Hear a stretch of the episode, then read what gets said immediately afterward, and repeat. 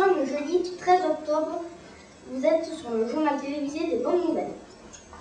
Dans 36 villes de France, on a déposé des chaussures pour dénoncer l'utilisation des bombes cachées qui font une victime toutes les 30 minutes dans le monde. On sait que les calamars géants d'environ 8 mètres de long existent, car on en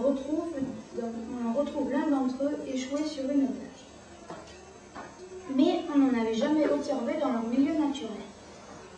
Une équipe japonaise vient d'en filmer un. La grève de la SNCF est terminée.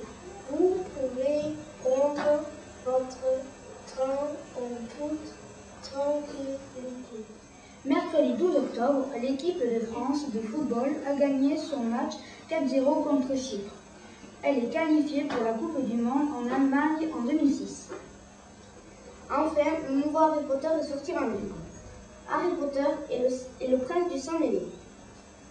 Depuis le 1er octobre, il y a déjà beaucoup de succès. Plus de 300 000 exemplaires ont été vendus à ce jour. C'est le sixième tome.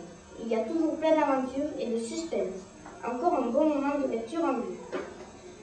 Merci d'avoir suivi notre journal. Au revoir. À la semaine prochaine.